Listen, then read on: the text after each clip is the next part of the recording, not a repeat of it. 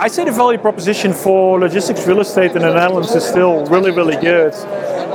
What we see is that there's still continued demand also from online shopping. We see more and more people since COVID have started ordering online, and with that, there's an additional need for logistics. Also, I see a lot of our customers. They have seen a lot of disruption in the supply chain, and they want to have sh- they want to make sure that they have the goods to um, uh, to deliver to our cus- to the end consumer.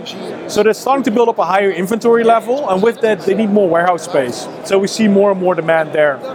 At the same time, uh, land is starting to dry up. Construction costs are starting to increase, so it's harder and harder to create new uh, logistics real estate. So with that, we see an upward trend in logistics real estate rents, and with that also in logistics real estate values. I do think that with the energy crisis, with potential recession that we, that we might go into, demand will probably slow down.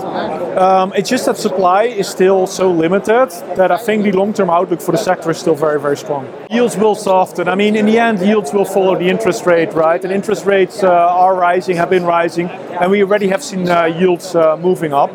Um, so that will have, you know, a negative impact on, on real estate values. Um, I think what sets us apart a little bit is that we're a long-term holder of our real estate. We, we tend not to sell, so we really look look at the long-term income potential, and there we still feel quite good about the sector.